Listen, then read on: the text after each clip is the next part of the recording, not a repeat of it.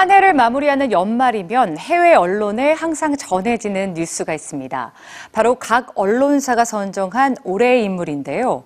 매년 그 해에 가장 영향력 있었던 인물을 선정해온 미국의 타임지와 영국의 파이낸셜 타임스가 선정해온 2017년 올해의 인물, 과연 누구였을까요?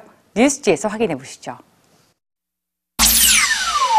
소셜미디어 페이스북을 만든 마크 저커버그. 미국 전 대통령 버락 오바마, 독일의 최초 여성 총리 앙겔라 메르켈. 이들 유명인들은 매년 미국 타임지가 선정한 올해의 인물에 선정된 바 있습니다. 2017년 올해의 인물로 세계 최대의 온라인 쇼핑 업체 아마존의 CEO 제프 베조스와 북한의 김정은, 미국 트럼프 대통령 등이 거론됐지만 정작 올해의 인물은 이 여성들에게 돌아갔습니다. 이 사회 운동은 최근 몇십 년 동안 우리가 본 것 중에 가장 빠른 변화를 촉발했다. 우리 모두가 알고 있는 비밀에 대해서 이야기하고 받아들일 수 없는 것에 저항하도록 한 침묵을 깬 사람들.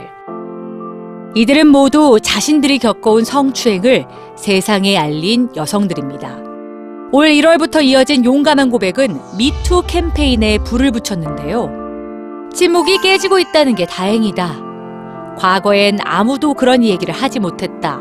부모에게도 하지 못했다. 변하고 있어서 너무 다행이다. 영국의 신문 파이낸셜 타임스 역시 매년 올해의 인물을 선정합니다. 2017년 올해의 인물은 수잔 파울러. 그는 미국 타임즈가 뽑은 올해의 인물 중 한 사람이기도 한데요. 세계적인 차량 공유 기업 우버의 엔지니어 수잔 파울러는 회사에서 자신이 겪은 일을 블로그에 공유해 왔습니다. 상사는 나를 성적으로 유혹하려고 채팅 메시지를 보냈고 나는 바로 그 화면을 사진으로 찍어 인사부에 제출했다. 우버 정도면 괜찮은 회사이니 인사부가 잘 처리해서 내가 정상적으로 회사 생활을 할 줄 알았지만 그렇지 않았다.